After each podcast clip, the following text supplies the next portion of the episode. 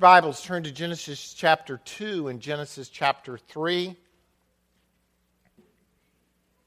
I'm going to pray for us as we begin. Um, I actually asked Adrian to give me a little more time this morning. I want to kind of lead out with um, that this is going to be a little longer. Uh, because of the topic that I'm going to talk about today and to set up next week, it's going to take me a little while to move through it. And, but I, I believe it's critical. I believe it's very important, and I've got some things to say today. Um, I'm kind of looking around. Uh, I would rate this sermon probably like PG 13. So uh, it's probably nothing that your seventh or eighth grader, especially if they're in public school, has not heard before. They just may not have heard it in church. Uh, but I believe it's time we talk about these things. Um, we be forthright about it because the world, everybody else is talking about it. Everybody else is talking about sex and gender. What does it be to be male? What does it mean to be female? What does marriage look like? What is, where does pleasure come from? Um, so, over the next weeks, uh, I would encourage you, parents, to have discussions with your teenagers if they're here present with you or with your spouse, even about some of the items I, I want to talk about in, in the days ahead. So, having said all that, let's pray. Lord, we thank you for this morning and pray that God, you would give us wisdom as we look at the Word of God together and how the Word impacts us and how our culture is impacted as well. Spirit of God, let your presence be manifest in this room. We believe you have a plan and a purpose for each and every one of us. So, God, we pray that you would re- reveal that to us in the days ahead. Thank you, Lord, in Jesus' name. Amen. This is a series about family, and I've entitled it Reframing the Modern Family. As I said last week, there's one, probably one of the most popular comedy shows on television. Uh, it's called The Modern Family, and it's a, it's a story about a, a, a guy named Jay who is married to his second wife, who has a child from a previous relationship. She's much younger um, different ethnic origin. And then he has two children from his first marriage uh, a daughter who is in a traditional relationship with three children, and then a son who is gay, who is in a committed homosexual relationship with his partner. They have an adopted daughter. There's a dog somewhere involved in all of this. Uh, but the idea that our culture is trying to instill in us and we see every moment of every day is this is what a modern family looks like blended, traditional, gay, whatever the family looks like. Now, there are some redeeming characteristics about this show. One, it's really funny. Number two, uh, it has, at the end, these people always come together. Whatever fights they may have, whatever difficulties they may have, they all come together to support one another by the end of the show. What I want to do is look at what does God say about the family? What is God's purpose? What is his plan? If you weren't here last week, uh, I'm not going to repeat everything I said last week, but it provided a very important foundation for everything I'm going to say in the days ahead. Because in Ephesians 3, it says, For this reason, I kneel before the Father, from whom his whole family in heaven and on earth derives its name. he's talking about the church and family, but he's saying the church is the family of God, and everything really, everything really derives its identity from our Father who is in heaven. The church, particularly, but all families in some way derive their identity from the original Father, our Father, our God. The problem is, we live in a fallen state, and we're going to talk about that several times today. But in Genesis 3 6, we see that when the woman is tempted, she looks at the fruit, and what happens? She sees the fruit of the tree. It was good for food, pleasing to the eye, also desirable for gaining wisdom. She took some and ate it. She also gave it to her husband who was with her, and he ate it as well. What we talked about, like uh, we talked about last week, is this how are you going to make decisions about what is right and what is wrong? How are you going to make decisions about the future? What is truth and what direction are you going to go? Eve was tempted to follow her emotions and her conscience. It looked good, it seemed good, therefore, I'm going to take it. You with me? She followed her conscience and her emotions, and that got her in trouble. You can either follow your conscience and your emotions, or you can follow God's word. What had God said? God said, Don't eat of this tree. Don't do it. We are constantly facing a decision of following our co- conscience and our emotion or following God's word and his spirit. The problem, as we looked at last week, is that in your conscience and your emotions, because we're all sinful at heart, you can't trust our conscience and our emotions. You can't trust what you feel. You really can't trust your senses to lead you in a right direction. And yet, every moment of every day, as you go throughout your life, the appeal to you is to make a decision based on your conscience or your emotions, or to let it go and let other people have the freedom to make their decisions on their conscience or their emotion. The great lie, the ancient lie that we all face all the time is this don't trust what God says, Rather, trust your emotions and trust your conscience.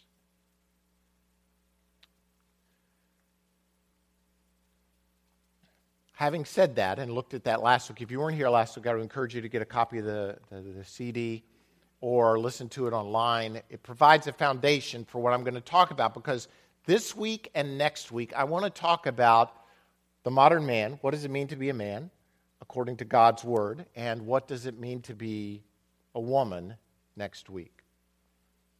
God has entrusted Kathy and me with five souls in our family three boys, two girls.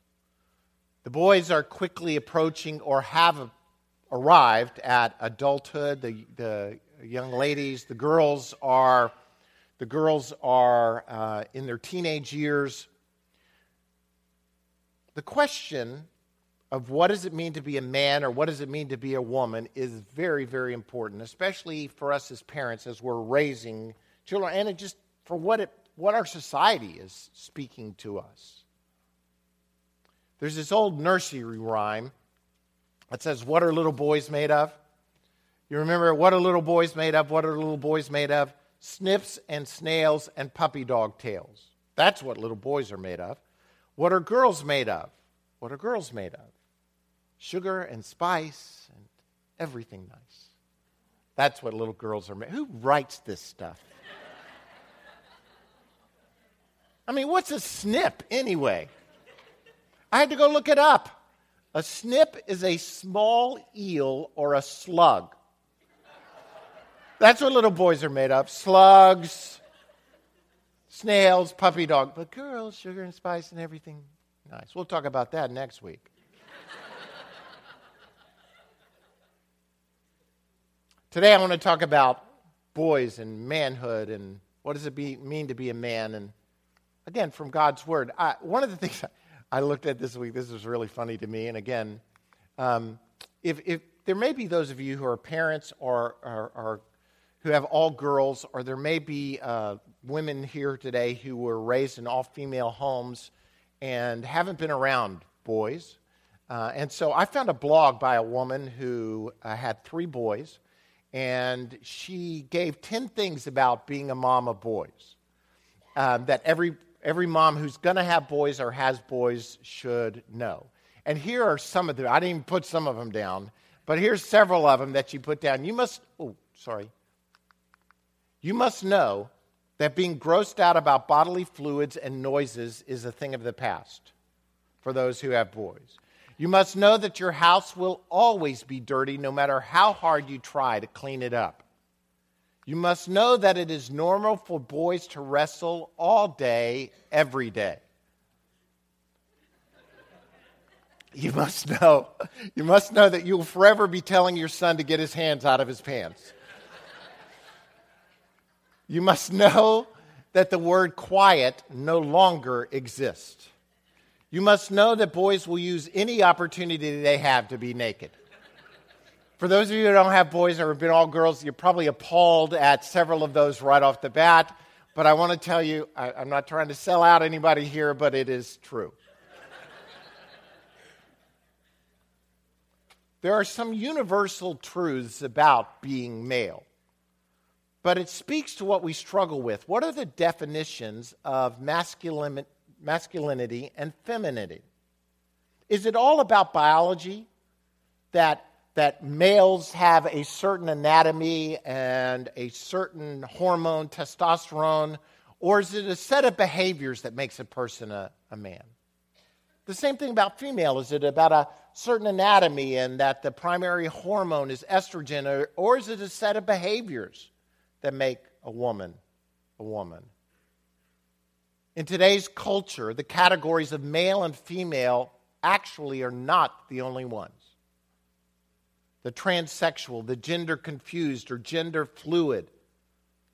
So today I want to begin this whole discussion about gender. And as I begin, but can I say this that sin has affected us all? That, that we're all broken in some sense. We're just broken in different ways.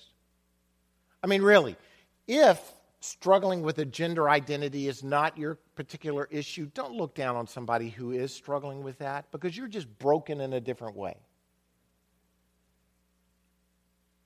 But too often in the church, we categorize certain struggles as worse than other struggles.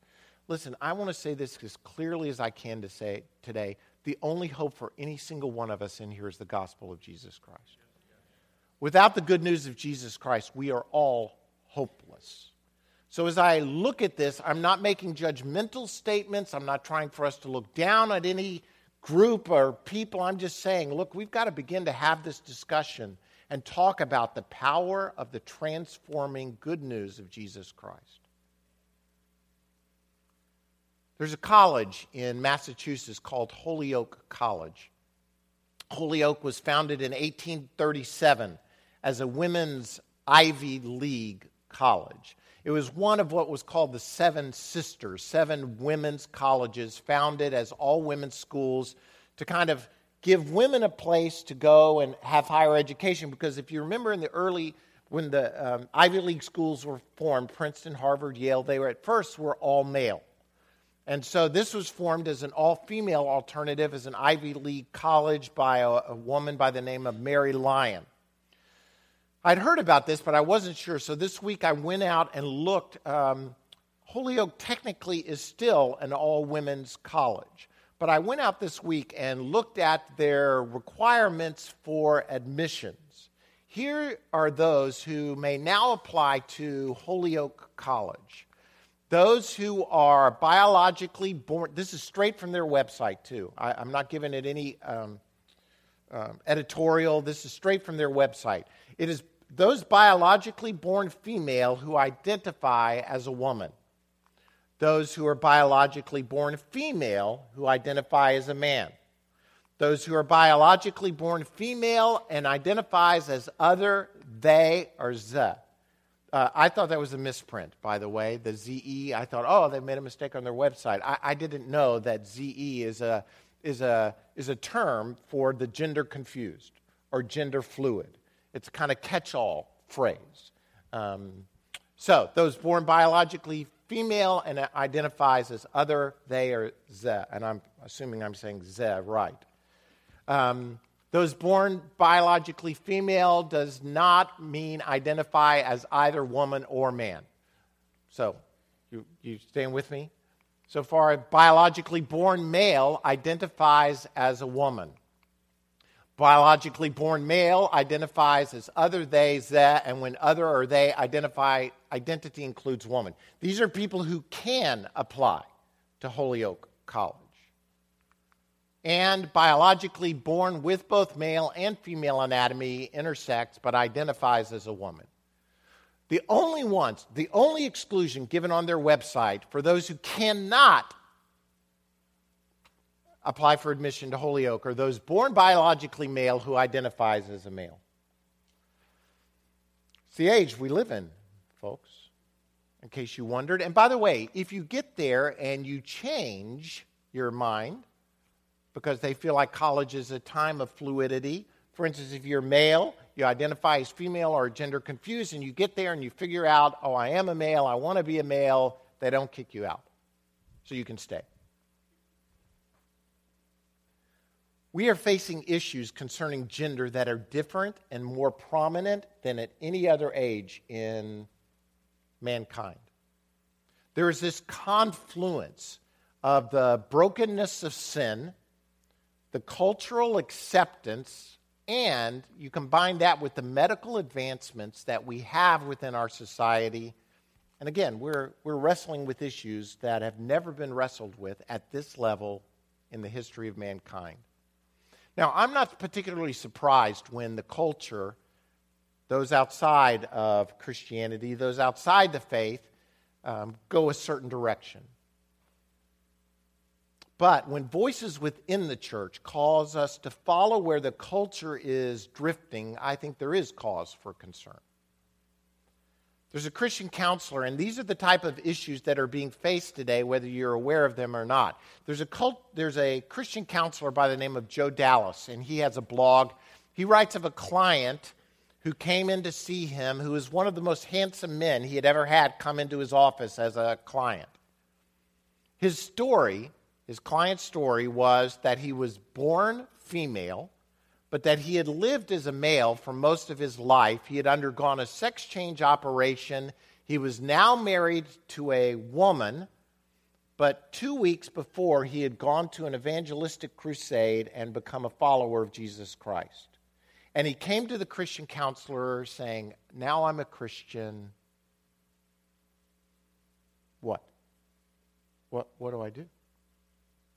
I mean, we are facing issues, people, that have never been faced before. How do we respond in love and grace to all that's going on around us?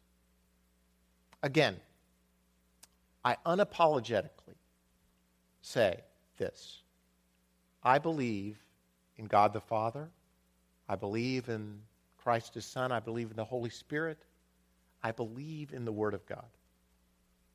I believe the Word of God provides us a foundation. And I'm saying this a foundation of grace, not of law, not of judgment, not of harshness.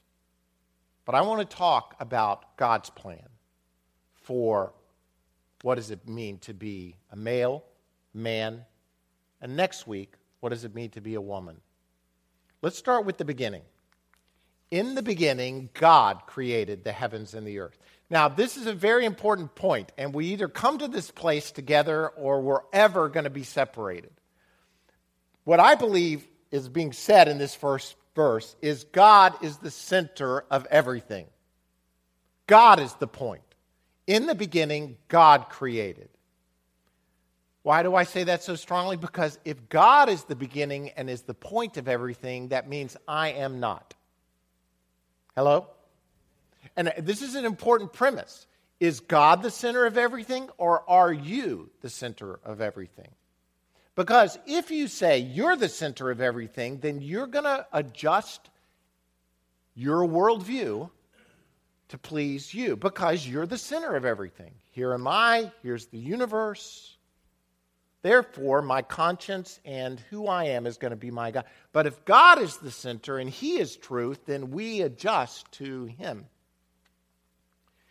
chapter 1, verse 27 of Genesis, it said, So God created human beings in his own image. In his own image, he created them. In the image of God, he created them, male and female, he created them. Men and women are created in the image of God. All human beings, therefore, are of equal dignity, worth, and importance. I, have more in common with the little, a very, very impoverished girl in Haiti that I met that was dark skinned, barely had clothes hanging on her. I have more in common with her. I have more in common with a person who has Down syndrome. I have more in common with the sexually confused than I do with the Ross's dog, Gracie. I mean, we've got to, we have to come to that belief. We all are created in the image of God, male and female. Now, as I said, we're all broken in some sense, but we are all created in the image of God. We may be different in many, many different ways, but in the most important way, which is the image of God, we are all alike. So, let's talk about the purpose of man, the problem that we have, and how we overcome this, this problem. And we're going to basically use the same outline this week for men and the outline the same thing next week as we talk about women. And as I do this, let me also say that I'm going to use some words that are probably a little problematic in our culture because of their broken meaning, not because of their original meaning. So if you'll hang with me, hopefully through the end, we can redeem some of these words, like headship and helper and other H words that are problematic. All right, so first, let's affirm the original purpose of man. When God created man, both male and female, he gave them the task of subduing the earth, ruling over the created order. In Genesis 2, verses 15 and following, here's what it says God did. Now, this is before he created woman. This is before Eve is on the scene. This is just when Adam is there. It says, The Lord God took the man and put him in the Garden of Eden to work it and take care of it. Now the Lord had formed out of the ground all the beasts of the field and all the birds of the air. He brought them to the man to see what he would name them, and whatever the man called each living creature, that was his name. So the man gave names to all the livestock, the birds of the air, and the beasts of the field. Here's the truth here God loves a working man. That's how he created us. He created us and gave us the task of working, subduing, we were com- created for headship. There's a thing here called a dominion mandate, uh, which is to take dominion over, to subdue the, the earth. I struggled when I was trying to come up with a word for man's purpose because of the misuse of terms throughout history. At first, I was going to use the word leadership, the leadership of man. But you know what? I, I know tons of women who are incredible and gifted leaders. Uh, I felt like it was inadequate to talk about man's purpose and role just from a leadership standpoint. So I'm going to stick with the biblical term of, of headship because it's biblical, but I want to define it by its original purpose, not by what some of us have come to understand as headship. As I see it, the Bible talks about man being the head in this sense, and I, am going to summarize headship from several different passages in the Bible. I'm, I'm looking at a broad, broad scope of the word. In the weeks ahead, I'm going to talk about teamwork between a husband and a wife. So don't hear what I'm saying as qualities of headship as being something that excludes women, but I, I do believe that they fall within the category of what God intends for men to, to be doing. So, the first is this. When I think about headship, uh, I think of it as sacrificial love. Sacrificial love. Paul's command to men in Ephesians 5 is to sacrificially love your wife like Jesus loves the church. And does what? Lays his life down for her. He doesn't dominate, he doesn't demean her, but he's willing to lay down his life for her.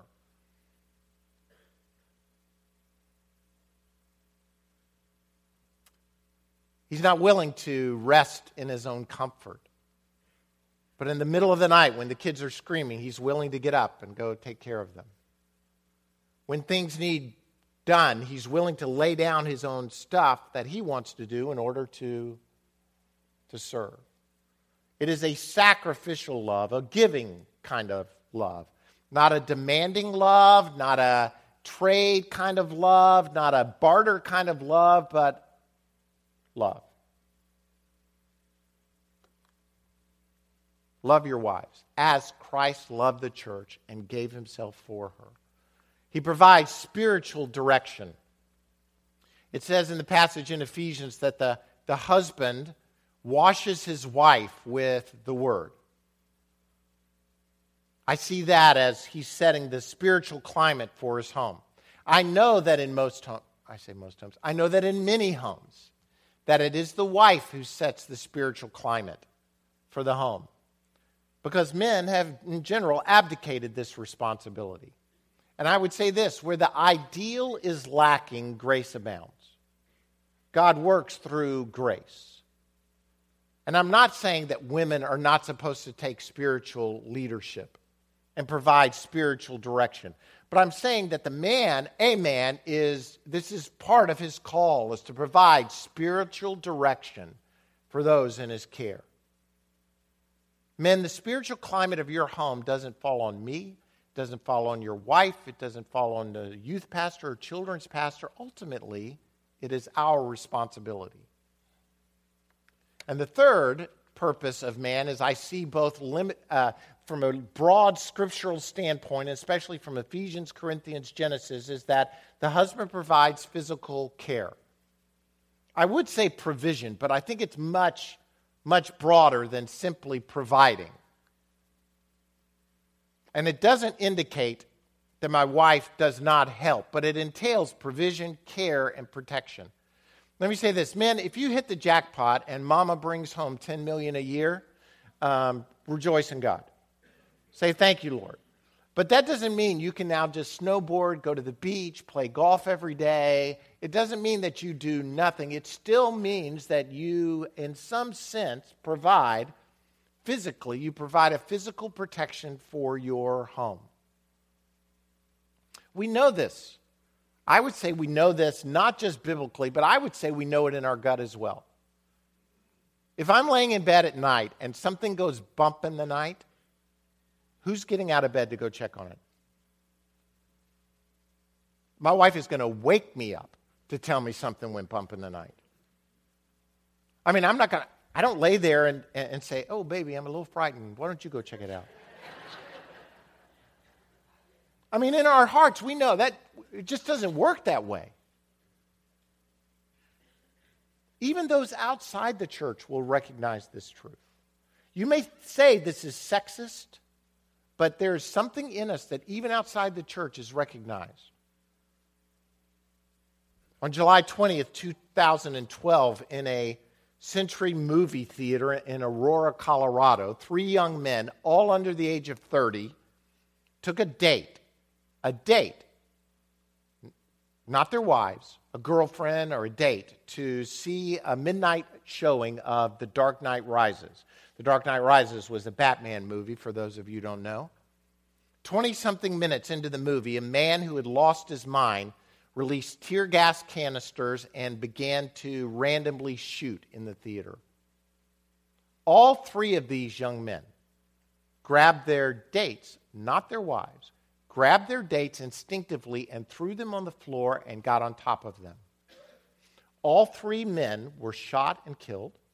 All three women had injuries from bullets that passed through the guys to hit them, but all three survived.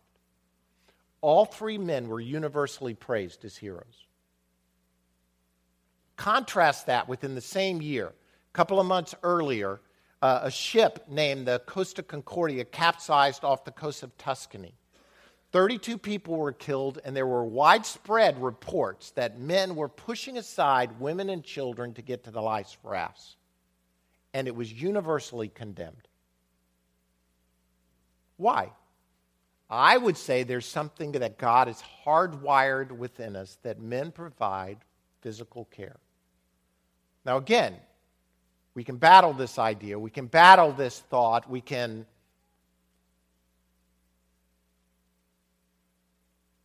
I believe the Bible teaches it's hardwired into us. Sacrificial love, spiritual direction, physical care. These, to me, are the key components of headship. My head is attached to my body.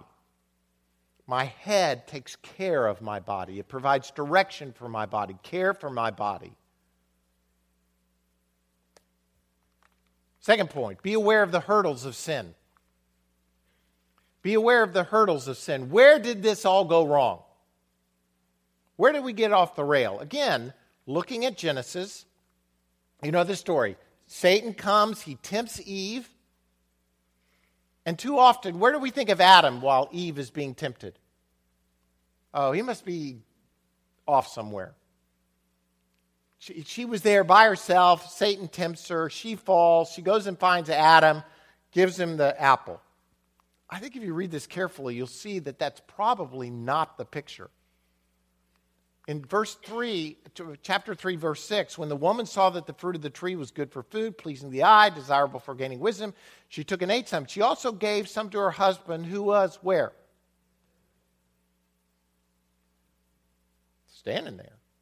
I mean, it doesn't say she went and got him. He was with her, and he ate it. Adam was with her, and while this was going on, we're not sure of how much through the process, but he was right there at some point. He did nothing. From this point on, everything goes south. Because of the devastating consequences of sin, because Adam passively stands by and lets Eve eat of the tree. So when confronted by God by what about what he's done, what does Adam do? His first response, he blames. Oh, yeah, sure.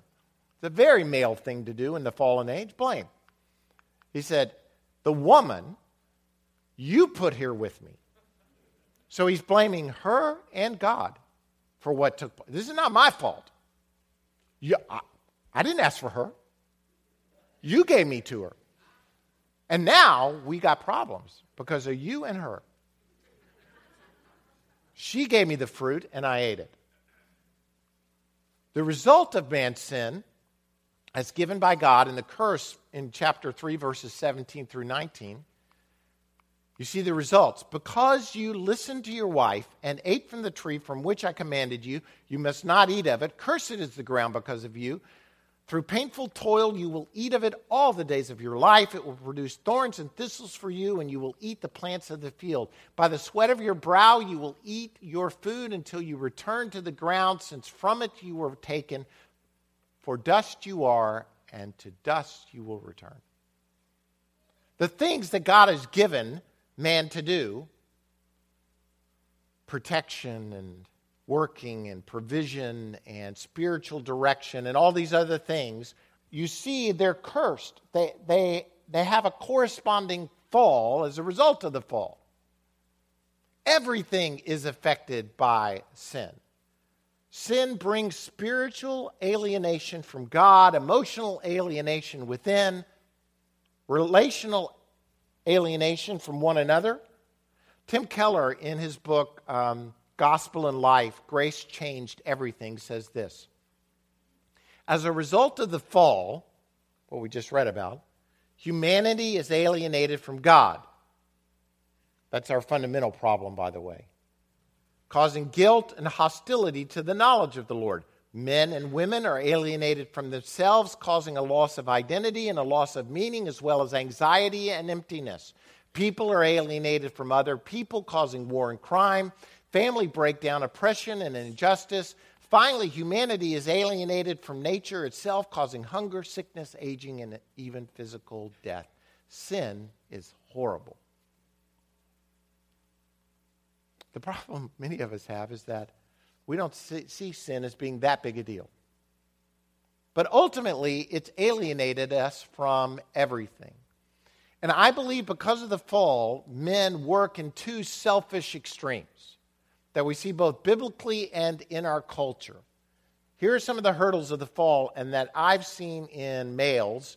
As I've done counseling, I see it in myself, I see it in the world around us. The first is that we are selfishly passive, selfish passivity. The curse of the passive male is rampant in our society. Adam stood by and did nothing because he listened to his wife, ate from the tree, we live in an age of passivity. He was standing right there and did nothing.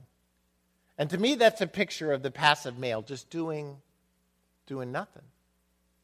I'll give you another illustration just to kind of change the, the whole picture. King David, manly man, slayed Goliath. I mean, when you think of most of the kings and Old Testament figures, you think of David as a real man. At the time when kings went out to war, where was David? I'm not going to go. I'm going to passively sit by. What occurred because he did not was not assertive in his kingly duties. He committed adultery, he committed lying, he committed murder, all because he didn't engage in what he was supposed to be engaged in. I made a list of some of the things I see as passive within males. And this is not a comprehensive list, this is just a partial list, but let me go through some of these. Passivity is manifest in a refusal to worship God, not delighting in God, enjoying fantasy rather than engaging in reality, silence when words are needed, excuse making, disorganization, procrastination, hiding sin. To me, these are all signs of being passive within males laziness, gluttony, apathy, especially when it concerns spiritual things. To me, these are signals that we have become very passive in our society. And, and it, is, it is a horrible, I would say, cancer that leads to destructive behaviors over and over and over again. The other extreme is selfish aggression. To the woman, he said, I will greatly increase your pains in childbearing. We'll talk about this a little bit next week. With pain, you will give birth to children. Here's the phrase I want you to see Your desire will be for your husband, and he will what? He will rule over you. The idea of headship as ruling over is a result of the fall. Hello? I, I, mean, I don't believe the biblical definition of headship is ruling. Headship provides to me the other categories that we talked about direction, sacrificial love. But the ruling part comes as a result of what occurred in the Garden of Eden. Because of sin, headship is now inclined to ungodly aggression, oppression, or domination. And instead of loving, serving, protecting, we as husbands, too often we try and rule.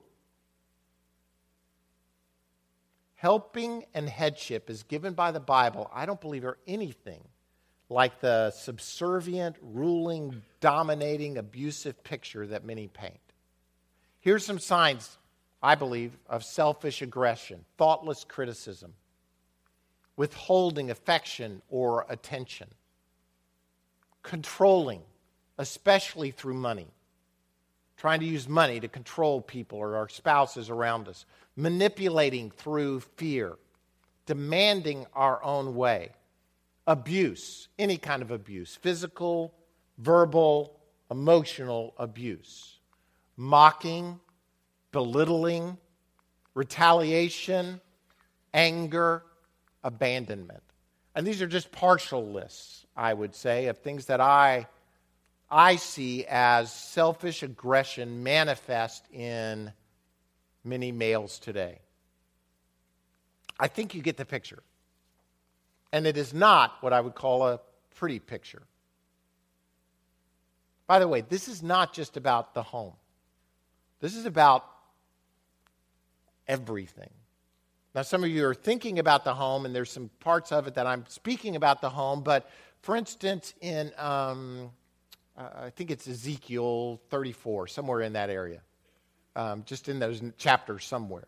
There's a part where he talks about evil shepherds in the context of the nation of Israel.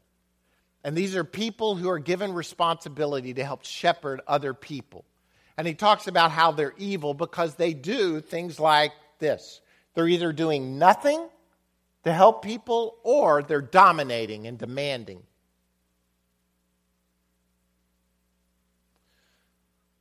What we have today is, in many senses, boys who have never grown up. boys who can shave. I mean, physically, they've grown up, but they've never grown up. I would say this the wages of sin is death. I mean, I know that we talk about eternal life when we talk about the wages of sin being death, but really the wages of sin and who we were created and our identity and who we're supposed to be, death is rampant in us. But here's the good news. You were hoping I'd get to some, I think. At least I hope you thought I would. Awaken to the redemption that comes through Christ. If we look too closely, we may have a tendency to come away thinking this is hopeless and just succumb to the wisdom of our day. You're perfect, whatever you are, just go with it. Do whatever you think best. In Ezekiel 37, God takes Ezekiel to um, a valley filled with dead bones. And God asks Ezekiel, Hey, Ezekiel, Zeke, do you think, um, do you think these bones can live again? If I were Ezekiel, I'd be this is a trick question. Ezekiel's very smart, though. He, and he basically says this God only knows. Meaning, God, only you know for sure if these bones can live again. And God says to Ezekiel, start speaking to the bones. Now, how stupid would you have felt if you're Ezekiel in a valley of dry bones? Hey, bones, wake up, get up, get together, form a body, get some sinew on you, some tendons, some skin, some. It's exactly what Ezekiel does. And as he follows the command of God, what happens? It, it occurs. The bones come together. They get tendons on them, they get skin, they get blood. He prophesies breath into them. They breathe, they become an incredible army. I, I believe that's a picture of the wages of sin being death, but the gift of God is eternal life through Jesus Christ our Lord. We can be called to life. Ephesians 2 4 says, Because of his great love for us, God, who is rich in mercy, made us alive with Christ even when we were dead in transgressions. It has been, it is by grace you've been saved. You've been made alive. Alive in him. You were dead Selfish passivity, selfish aggression ruled in your heart and life, but you don't have to stay there. You can be made alive in Him. I believe we can recapture at some level the original purpose that God made us for sacrificial love, spiritual direction, physical care. Romans 1 16 and 17 says, I'm not ashamed of the gospel because it's the power of God for everyone who believes. First for the Jew, then for the Gentile, for in the gospel a righteousness from God is revealed. A righteousness that is by faith from first to last, just as it is written. How are we going to live, people? I'm going to live by how I feel. I'm going to live. If I don't feel it, I'm not going with it. No, if I'm going to be righteous, I'm going to live by faith. Faith comes as a gift of grace from God. Faith in Jesus Christ, faith in his purpose, faith for my marriage, faith for my children, faith for my job. Everything I'm going to do, I'm going to do by faith because without faith, it's impossible to please God. I'm going to live by faith. I'm going to live by faith that I can sacrificially love my wife. That means at some point I got to get off my butt and help my wife. Hello? I mean, I'd much rather sit in my recliner and you handle it, honey.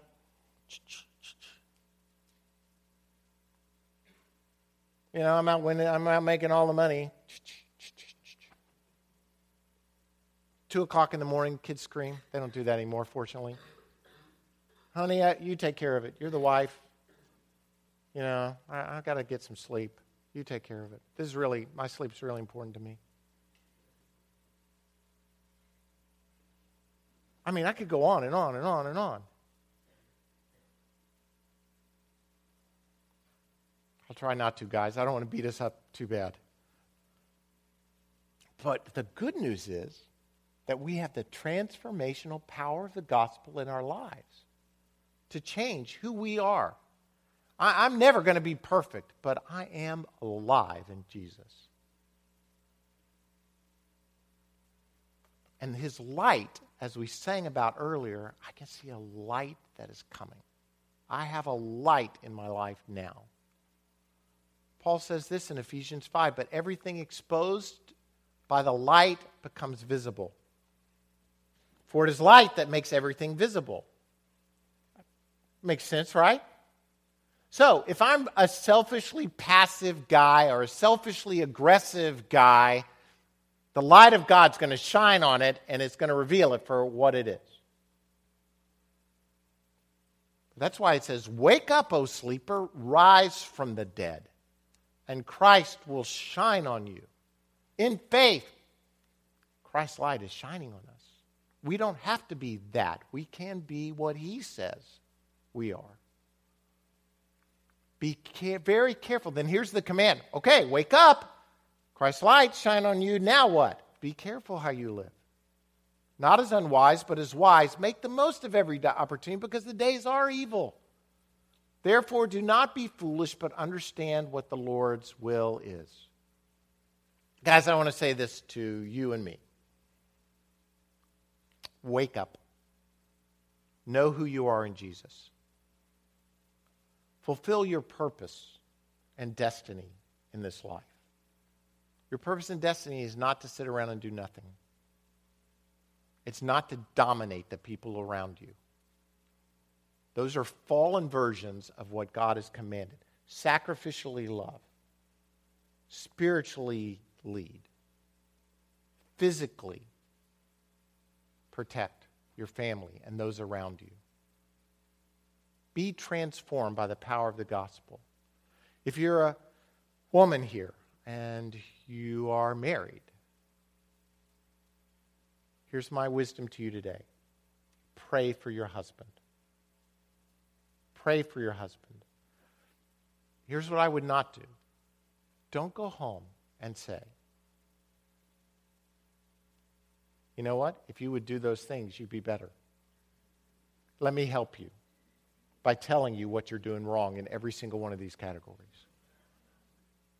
I know we're going to talk about the word helper next week.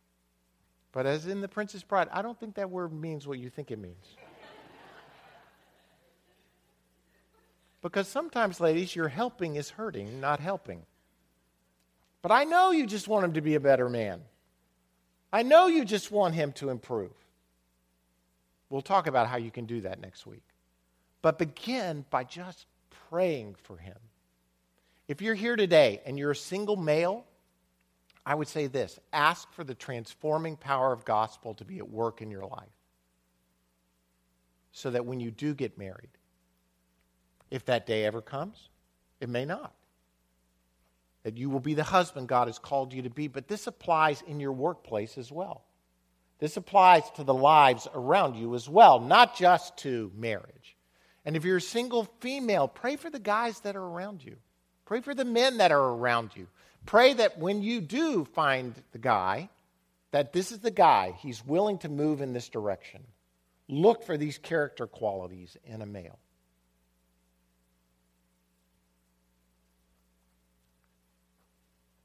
Jesus is greater than. Jesus is greater than the fall. Jesus is greater than all of our junk.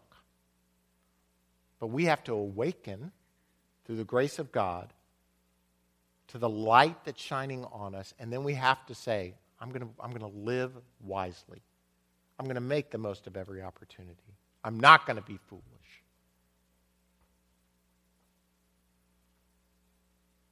Let's pray because we need it. Amen. Lord, we pray this morning. I, I want to pray for all the men present here today.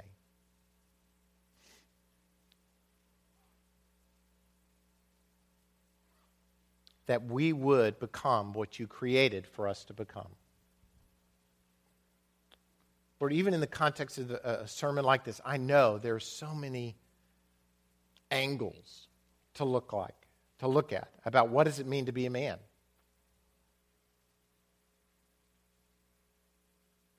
We have these pictures ingrained in us about what does it mean to be a man. Men, men don't cry. Men don't do this. Men don't do that. Men do that. Lord, instead, I pray we would receive what you say about us, about who we're supposed to be, within the context of your word and your spirit. Lord, I pray, I want to pray first of all that you would forgive us for being passive when we should have been assertive. Whatever the root cause may be of hurt or just sin, forgive us, O Lord. May we wake up and get up.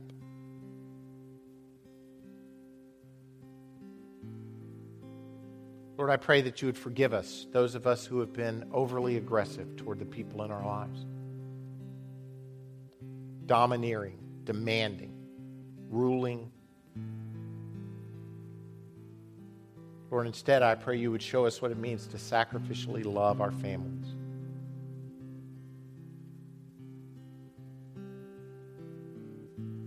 To lay our lives down. Not just within the context of family, but in the world around us. God, direct our path, direct our steps. I pray against the condemning voice of the enemy that would jump on some guys right now and say, You are never going to make it.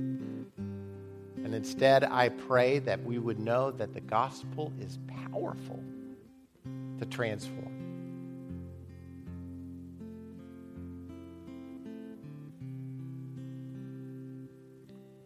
Thank you.